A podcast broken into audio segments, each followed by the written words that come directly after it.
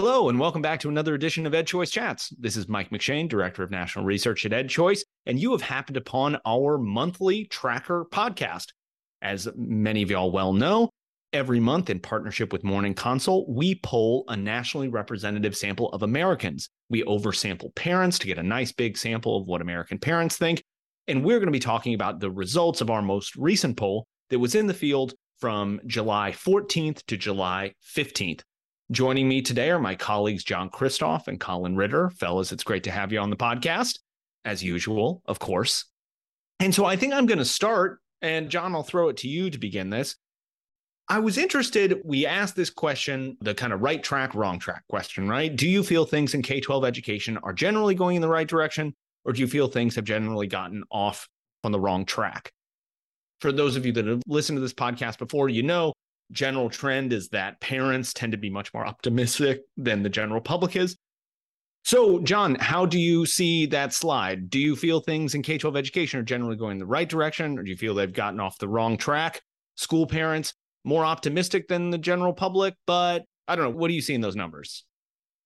Yeah, there's a lot of similarity to patterns that we've seen before with, you know, school parents tending to find more positivity in the direction of K-12 education than the general public and you know likewise the more proximate to that level of education they are the more positive you are about it. So you know only your local school district has a majority of people saying that they feel like K-12 education is going in the right direction less so for the state level of K-12 education or even less than that you know nationally.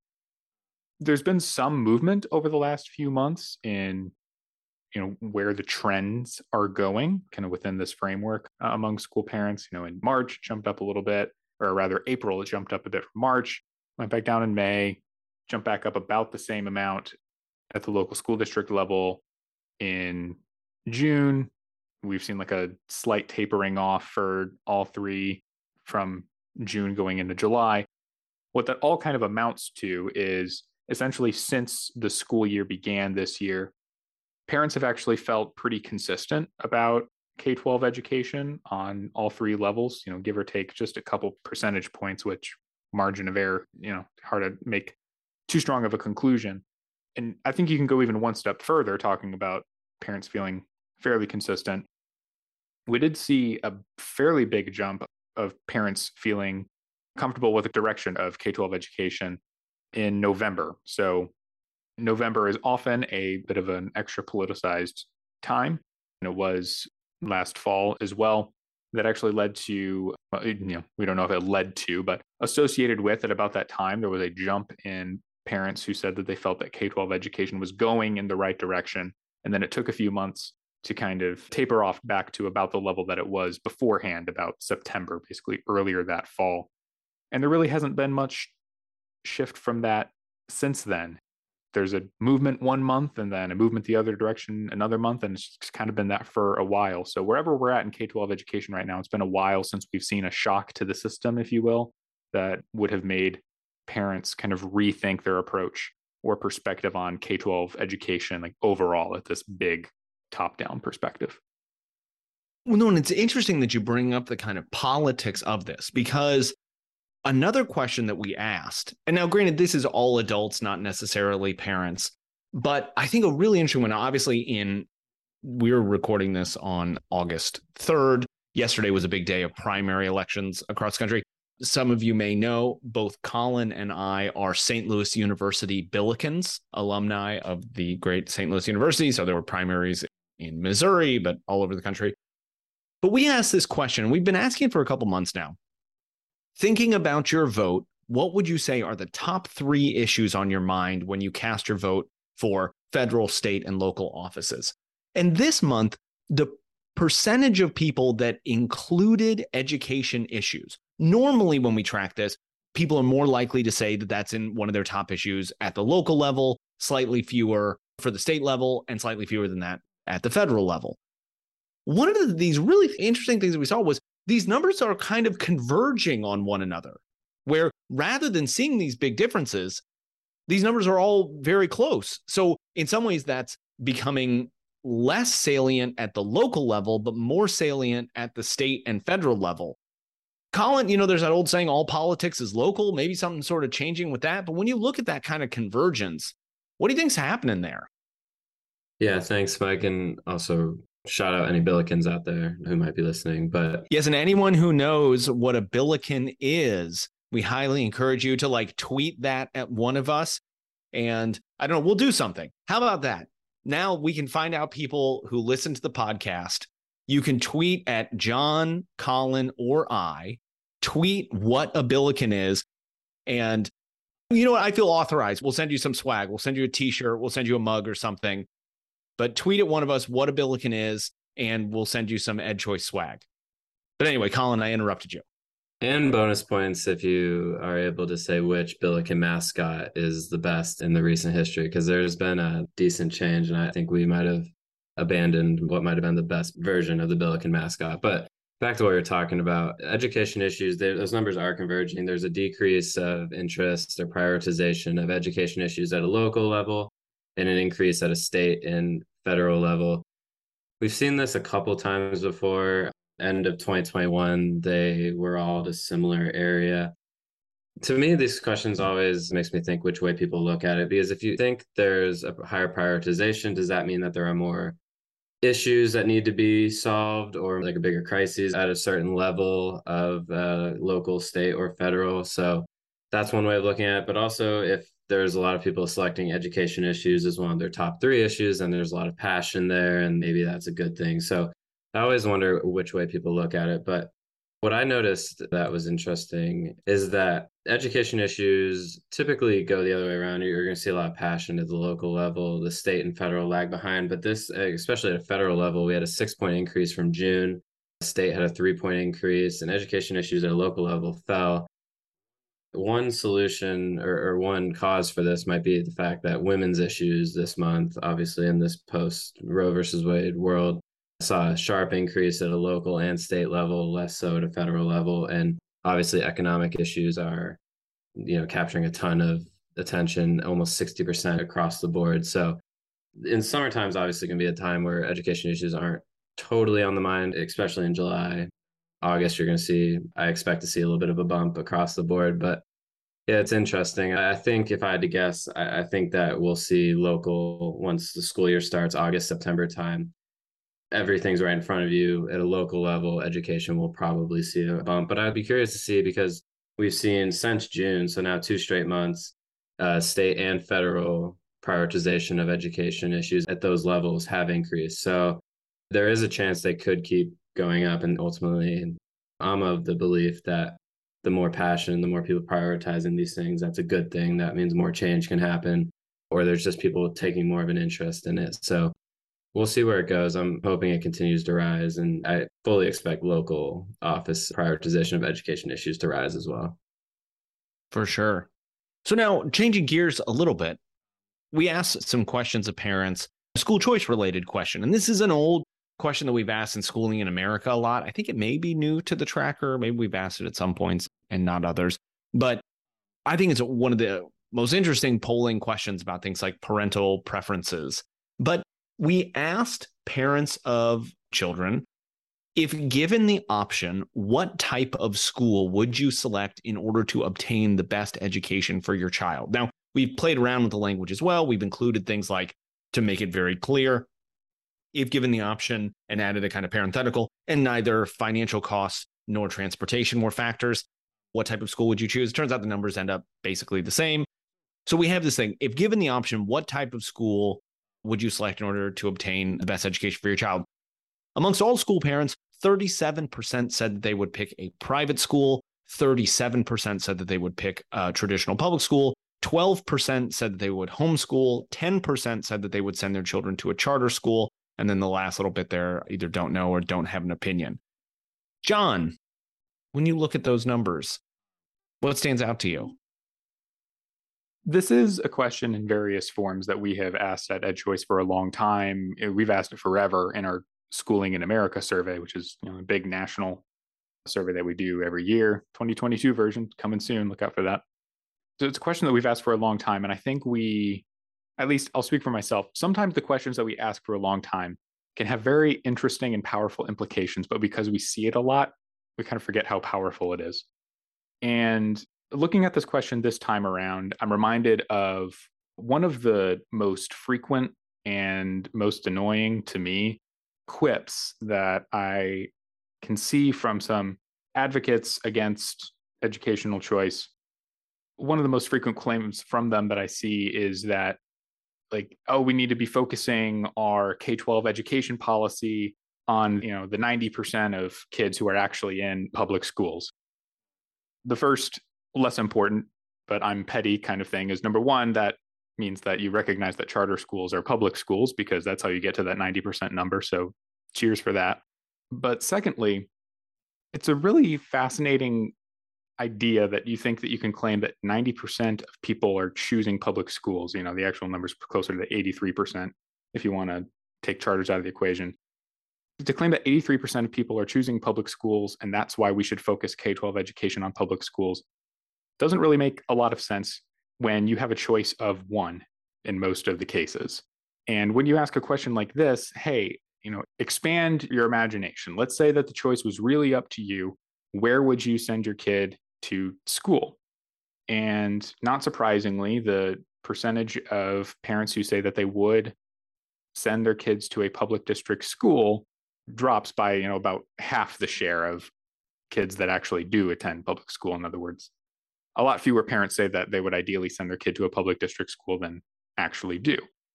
Now, of course, a lot of parents still say that they do want to send their kid to a public district school, which, you know, is fine. We also see that pretty revealed in realty markets. You know, there's a big national survey that a major realtor association, a big survey that they do every year finds that proximity to and being districted in a school that you like is the thing that home buyers are least likely to compromise on.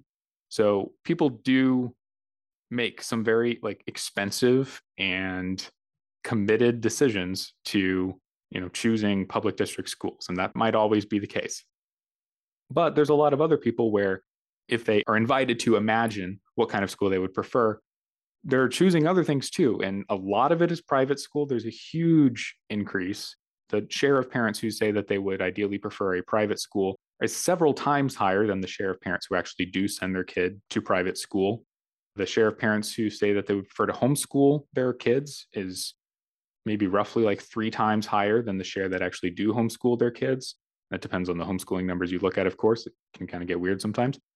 And the share of parents who say that they would prefer a charter school is about twice as high to those that actually do send their kid to a charter school, which you know isn't necessarily surprising considering that there are a lot of states where there are really restrictive charter laws and maybe you don't have access to a charter school at all or a kind of charter school that you're interested in so i think this is one of the most important things to keep in mind as someone interested in advancing educational freedom because this is the chart that comes to my mind this is the data that comes to my mind most frequently when i hear you know for the hundredth time in a year oh focus on the 83% of kids who attend public schools because their parents have chosen that. Most parents don't have choice. And when you invite them to think about what they would do when they do have choice, the picture looks much different. And it's pretty clear that parents' ideal education system does not look like what it does right now. Yeah, and it's funny. I actually thought of a sort of different kind of anti school choice talking point that these numbers kind of put lie to. Another one that you hear is like, you know, if we have a system of school vouchers or school choice, whatever you want to call it, education savings account, that'll be the end of public schools. You know, everyone will go to private schools or they'll go to other these places. There'll be no more public schools. Obviously, number one, it's not really a ringing endorsement of public schools, right? Where it's like, well, folks only go to them because they have to. If they had any choices, they'd leave. So we have to keep them there. Setting that aside, if you look here, like 37% of parents say that they would want to send their kids to traditional public schools. I mean, if you throw charter schools in there, it's almost half, right? There's 50 million families in America, 55 million, depending on how you sort of count kids. You know, 37% of that's still a heck of a lot of people. That's still a lot of people who that's their first choice. And there may be other logistical reasons why it doesn't happen. So even in this sort of utopian system where every person goes and gets their preferences, you still have a huge traditional public school system. Like it's still there because lots of people like it. It's just that some of the other sectors grow. And again, it's like people say if we have charter schools, everyone will go to charter school. Not only like 10% of people want to send their kids to them. Now, again, John, I think you make a very good point that that's twice what it is now. And so there's place for it to grow. But, you know, some of these tales that you hear, suddenly every school is going to become a charter school. It's like, no, no, parents don't really want that. People don't want that. But getting into these preferences, another cool question that we've asked starting this month is to dig into the reasons for school choice. So, like, why do people pick the schools that they do? So, we asked parents, and in sort of survey lingo, we ask them to think of their youngest child or their oldest child. So, we just, if they have different kids going to different schools, we ask them to sort of pick one and talk about that child. So, we asked, why did you enroll your child in that school type? And we asked them to select the most important reason. The most important reason that we saw was location. 44% of school parents said that that's why they chose it. Next was safe environment, 31%, academic quality, 28%, affordability, 25%, and then it sort of tails off. We've got 8, 10 after that. Colin, did any of those numbers strike you? Were you like surprised by any of those numbers? Were any of them ones that you thought had a lot of kind of explanatory power? No, I mean, the running away with it in terms of location, like 44% compared to the next highest reason being 31%, kind of stood out a little bit. But I think that if you look at it, the next slide breaks it down by type of schooling, and you'll find that most of that number is pumped up by district school parents, public school parents, which totally makes sense, right? Exactly what John just talked about. And then safe environment, academic quality, that's to me kind of where you'll see more of and obviously I can see the next one where it's broken out by schooling type, but like homeschool parents and private school parents, you, will see are probably propping those numbers up and pretty substantially. Affordability and location kind of affordability was the fourth highest reason at 25%. I kind of lumped that in with location to a certain extent, just because it's, I mean, just ease of getting the kid there or just easier for the parent type of thing. I do like to look I've been mentioned to it a couple times already, but the reasons why, and then breaking it down by the type of parent. So homeschooling parent, private school parent, district school parents. District school parents, there's a large gap between the first and the second reason, and, and it is location and affordability. Safe environment comes in third there with just over a quarter of district school parents listed that as their most important reason. Safe environment was more heavily prioritized among private school parents and homeschooling parents. Nearly half of private school parents listed safe environment along with academic quality. So, and, and especially in today's world where school safety is still very salient. And, you know, I mean, like we've begun at EdChoice asking questions about school safety. So, you know, there's people wanting to talk about it there. So, safe environment, I'd expect to see that grow. Yeah, not too surprising. I, would say location is, I probably would have guessed it was number one. And that came from the majority of those parents being district school parents, I think. No, that's a really good point. Yeah, I'm glad that you brought that up because it is important that if we think about so we poll school parents and so the school parents demographically we try and get as close as possible to look like American and as a result of that our findings are kind of skewed by public school parents because most people send their kids to traditional public schools and so sometimes these things when we look at all parents again things like affordability or religious values or something well most of the public school parents are not saying that they're for those. So that could kind of skew it. So, because you're right, because we broke it down into homeschool parents, private school parents, and district school parents. And as you mentioned, you know, location was the most important. What I found kind of interesting was across those three groups, if you look at the top three reasons, the top three most popular reasons, the only one that showed up in all three was safe environment which as a parent i totally get that right? Like it's before anything else you want your kid to be safe. But interestingly it wasn't the top in each one. Each of the most popular was different across them. So for homeschool parents the top one was one-on-one attention which obviously i think makes a great deal of sense. If you want one-on-one attention for your child homeschooling is probably the way to go. For private school parents it was academic quality. That one came in first which i thought was really interesting and then district school parents, it was location. Amongst homeschool parents, the next obviously safe environment and location showed up for homeschool parents as well. I mean, what could be more convenient than in your own home? Morals and values only showed up for private school parents. It came in third. So, yeah, I think folks should come and dig into the numbers on these. I think they're really interesting in the report, and we could spend a lot of time talking about them. But we have to throw in one question.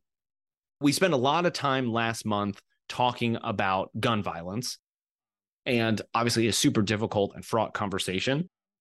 We did include a question this month. I'm not sure if it was on last month or we sort of tweaked the version of it. One of the things that struck us last month, if you listen to last month's podcast, was the large percentage of American parents who said that they would be comfortable with their child's teacher carrying a gun. I think all of us knew that there were definitely people in America who felt that way, but seeing then, depending on the way you slice it, 50, 60% of parents being comfortable with that was definitely something that was like, whoa, we didn't necessarily see that coming. Those of you that listened also remembered teachers were not quite as positive about that. I think only 21% said that they would carry a gun if they could. But a question that we asked this month, which I think might help us understand this a little bit better, is we asked, How concerned are you about a violent intruder like a mass shooter entering your child or children's school? And this month in July, 50% of American school parents, which is up eight points. So we did actually ask it last month. I apologize, but up eight points from last month. Fully half of school parents say that they are extremely or very concerned. So this is even throwing out, you know, lesser sort of version, somewhat concerned, not in there. Extremely concerned or very concerned. John, it seems to me that this has if 50% of American parents are concerned about this, this has like serious implications for just the like psychology of schools, trying to be a teacher, trying to be an administrator when you have this in the background that half of parents are deeply concerned about this. What do you think? I don't know even what direction. Like, what, what do you think about those numbers? Yeah, it's very high and it's an issue it's the kind of thing that you would never want to think about happening in your child's school, but obviously a lot of parents are.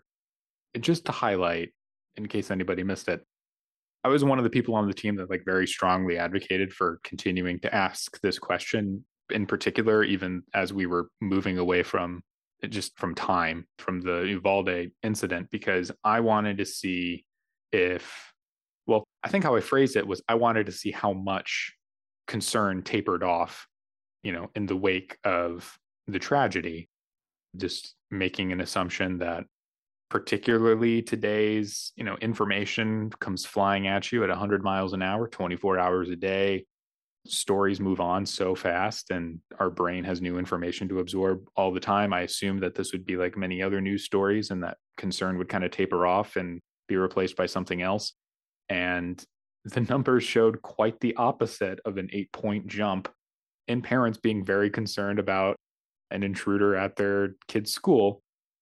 Particularly notable for parents of kids in kindergarten through fourth grade, so the youngest group, the youngest kids, concern rose 13 percentage points. And again, this is from the June wave of the survey, which was already three weeks after the Uvalde shooting. So there's definitely a concern that's been marinating in our psyche here as a nation, even with school not being in session. I think it's a concern that a lot of parents are taking into this school year. And I know that education administrators have a lot of difficult decisions to make, and there's all sorts of different options that you can take that you hope will keep kids safe, that you hope will, you know, deter or, you know, negate any possible violent occurrences happening at your school in the future but you know i think it's important for k-12 administrators decision makers policy makers and your legislators out there sitting on education committees realizing that a lot of people are taking this concern incredibly seriously. You know these rare events have become more frequent and they're really resting on people's minds. It's just hard to overstate how crazy it is that not only are the numbers this high, but they're going up. That's a thing, right? And I'm so glad I may have been on the other side of that discussion of should we keep this question or not? Because I think exactly what you said. I assumed, listen, horrific event happens, it gets to the forefront of people's minds, but then the other things in life sort of crowd that out. That does not appear to be the case, at least after one month. And we'll continue asking this question. As you mentioned, not only does it stay, it goes up and definitely something that we're going to be coping with. Well, look, I want to pivot one last time to another set of new questions that we asked that hopefully, you know, unfortunately last month, because of uh, the world's events, we had to ask these questions about gun violence, to get a better understanding. I hope this month's topic is a little bit lighter, a little bit more enjoyable. We talked about extracurricular activities. You know, there's been a lot of conversation about learning loss that took place during the pandemic, but it wasn't just learning loss, right? Kids lost a lot of opportunities to interact with one another, to develop sort of friendships and learn all the wonderful things that come along with the non-academic aspects of school and all the things that go around with school athletics plays music etc so we decided to ask a whole series of questions about extracurricular activities and so maybe we'll just start with the kind of baseline question so we asked of school parents, some families choose to supplement their child's education, either with additional instruction or signing up their child in activities outside of regular school hours. Which of the following describes your child or children's participation in the following activities? And so they can say they're currently participating in something, they're not currently participated but interested, or they're not participating. Interestingly, or perhaps, you know, not surprisingly, we'll go with the top three extracurricular activities. Or I'll say, everyone listening, you can guess on your own, right? What do we think that one, two, three is? And of course, it is athletics, arts focused, and then academic focused.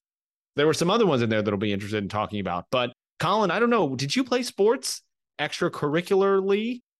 I identify myself as more of a book reader than an athlete, but I don't know if you played any.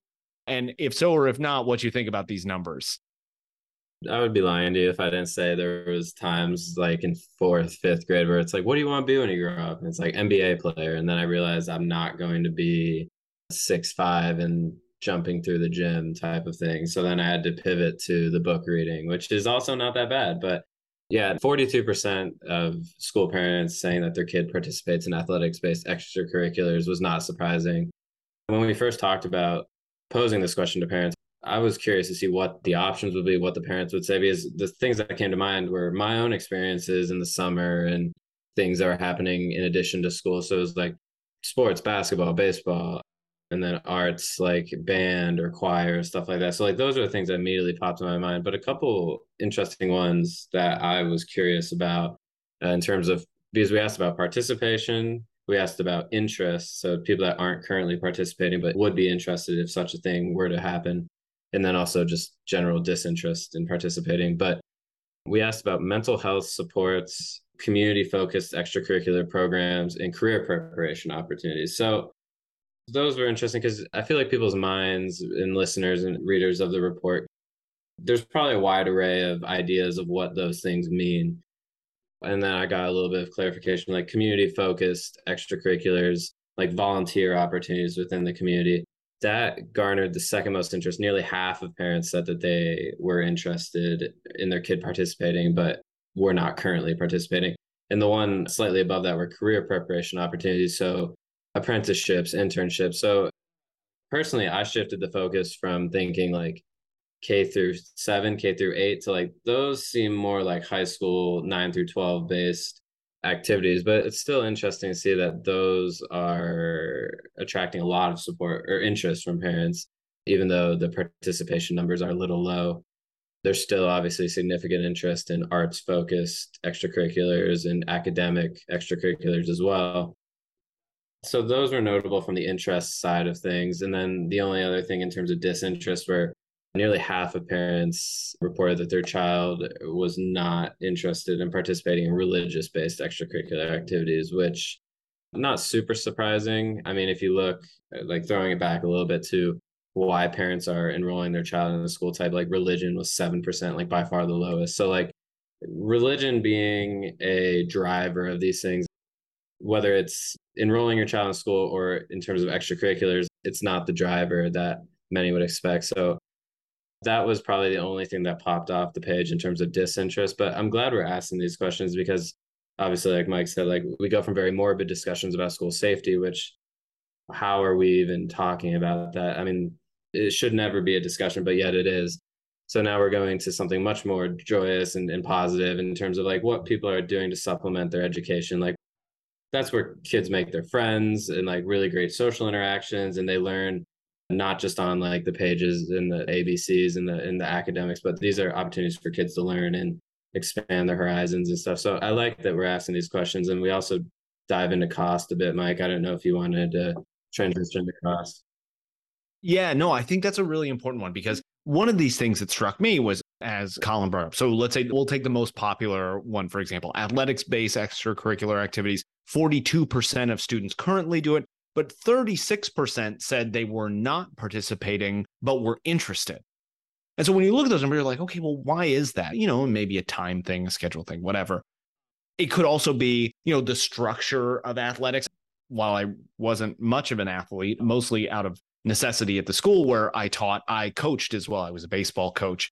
And I just, I'm a huge advocate for sports and kids playing sports.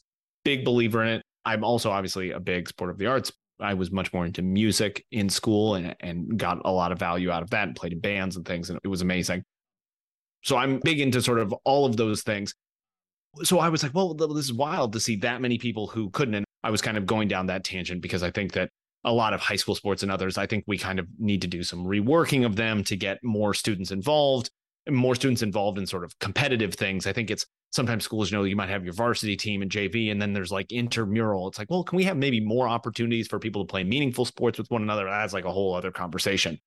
But one of the questions we asked that Colin just brought up was how much does all of this stuff cost you? And I got to tell you, maybe, you know, kids aren't old enough to do this yet. And I'm thinking back to, you know, when I was going through this stuff in like in the 90s and early 2000s, it seemed to be a lot lower. So some of this stuff we asked parents. So in the past month, how much have you paid for each of these activities?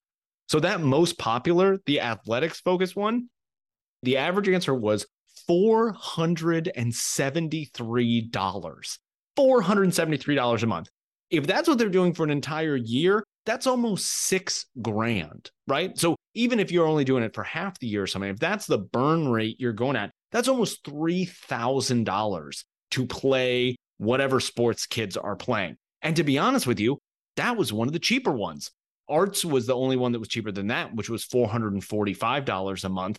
But if you go up to like the academic ones were close to $500 and $494 a piece, culture focused, $555 a month, career focused, $637 a month. John, I mean, it seems like some of this stuff is prohibitively expensive. We also, if you want to talk to as well, we broke out some of these things by the demographics of sort of lower income, middle income, higher income. Not surprisingly, we see higher income households spending more on this. But it seems to me, I mean, this is just like cost prohibitive, right? I mean, like it's just like, it's just crazy the amounts of money that are being spent on this. Yeah, this stuff's expensive, apparently.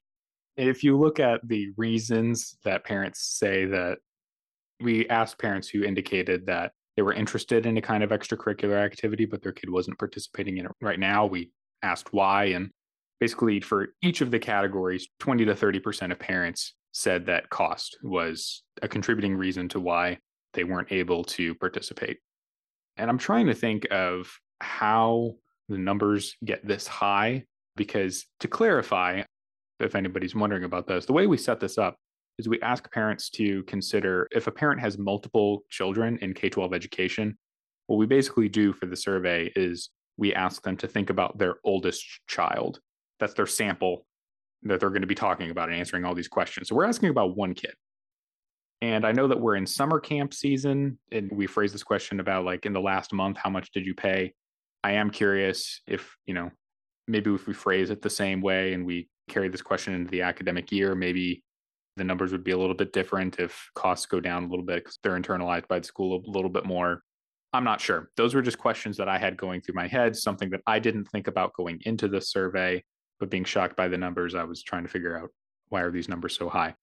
Now, that being said, obviously, you know, I think a lot of parents, even if their kids aren't in a particular type of extracurricular activity, will see benefits to them.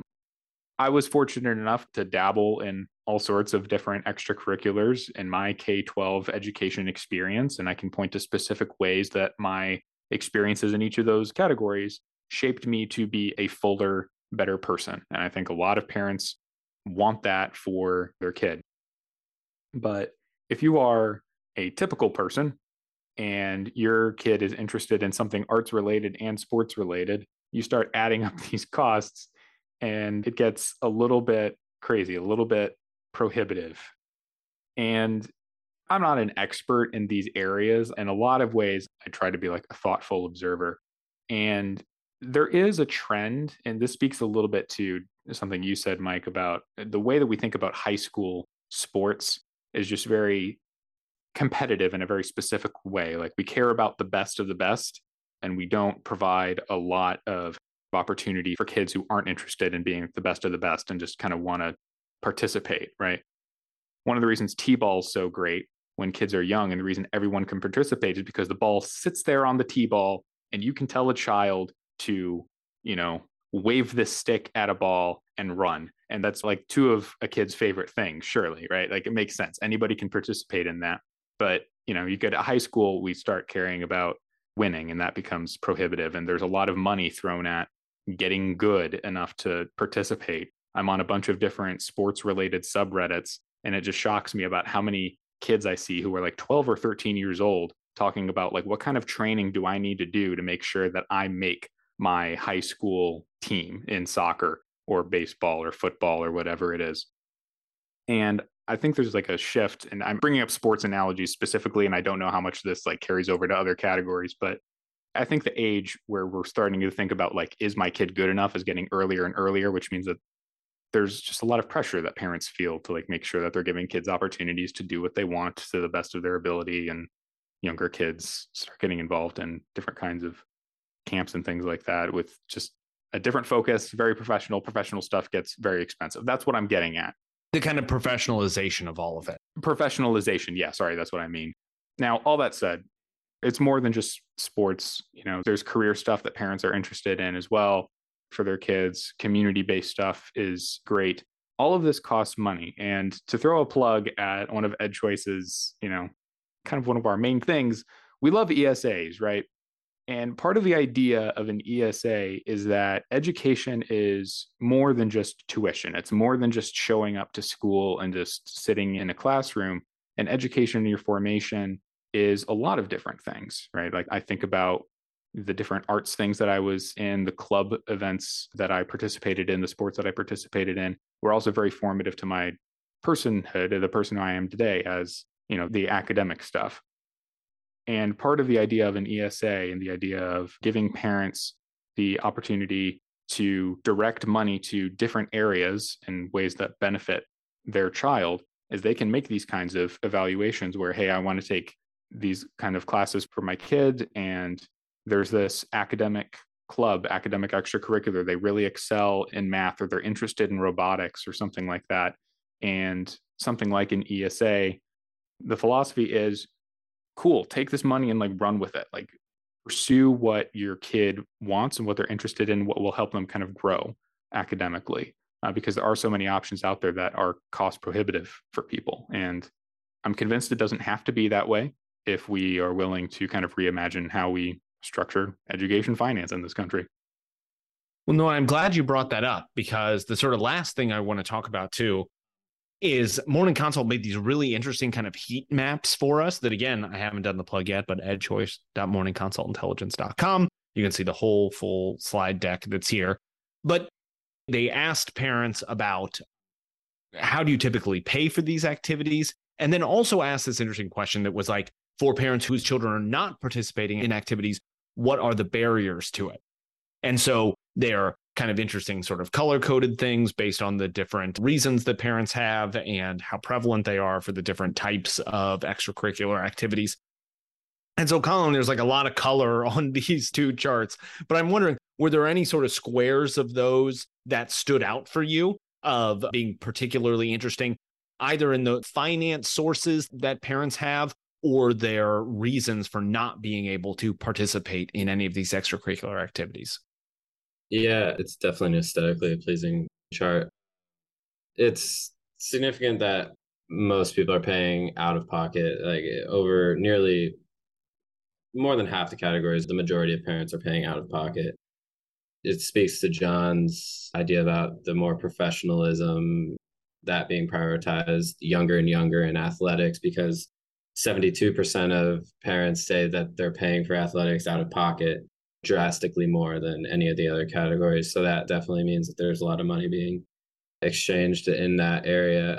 One thing I did see in terms of the barriers, so obviously one of the barriers is going to be cost. We've spoken a lot about the cost of these things. The biggest barrier, which was surprising to me, is that the parents don't have enough information for what can work best for their child. So that either speaks to a lack of good marketing from these extracurriculars or that the parent just doesn't know what the child wants to do. So I, I kind of skip past that one because there's not a lot you can really do with that. But the one that stuck out to me is the costs are too high, which is totally valid. Like that's an absolute barrier in a lot of the things in today's world. But only 18% of parents said religious focused activities are the costs are too high, so they can't participate, which is interesting because parents also have the least interest or their children have the least interest in participating in these things.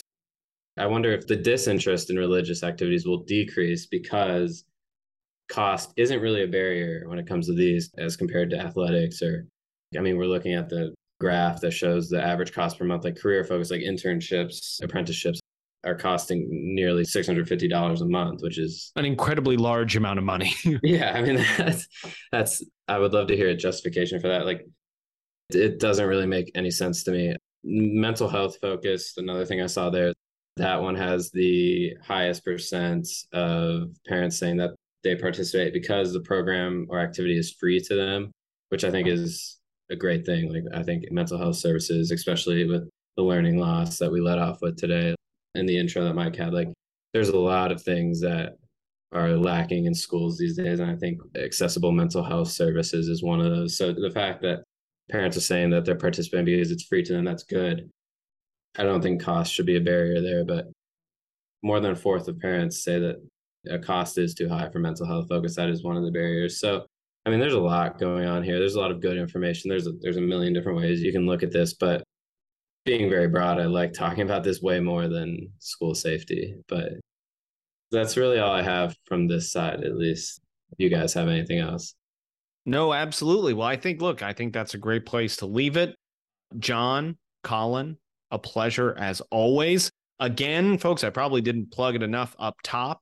Remember, if you're just hearing this podcast and you haven't been to the website, edchoice.morningconsultintelligence.com, we have this wonderful PowerPoint slide where we've been trying to use words to paint a picture in your mind of all of these charts that we have in front of us. You can just get it straight from the horse's mouth.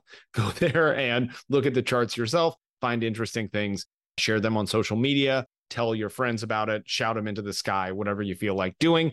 Send us your billikens. Yes, exactly. Send us your billikens. Now, what'll be funny is you could potentially send it to John, who I don't know if he actually knows what a billiken is, but if he does, kudos to him. And if not, I imagine he'll Google this afterwards. John, you already have enough EdChoice swag, so we probably can't send anything to you. But I Googled billikens during the introduction. okay, so now you know. So now you will be a good arbiter of this. So you can tweet at John, at Colin, or myself what a billiken is. We'll send you stuff. And as always, like and subscribe to this podcast or rate the podcast wherever you get it. Tell other people about it. And I want to give a shout out, as I always do, to our wonderful podcast producer, Jacob. We gave him a fair amount of work to do in this podcast. So if you listen to this as one coherent whole from three men who make sense as they're talking, we owe that to Jacob. So thank you for that. Appreciate it as always. And we appreciate all of you for listening and look forward to speaking to you again on another edition of EdChoice Chats.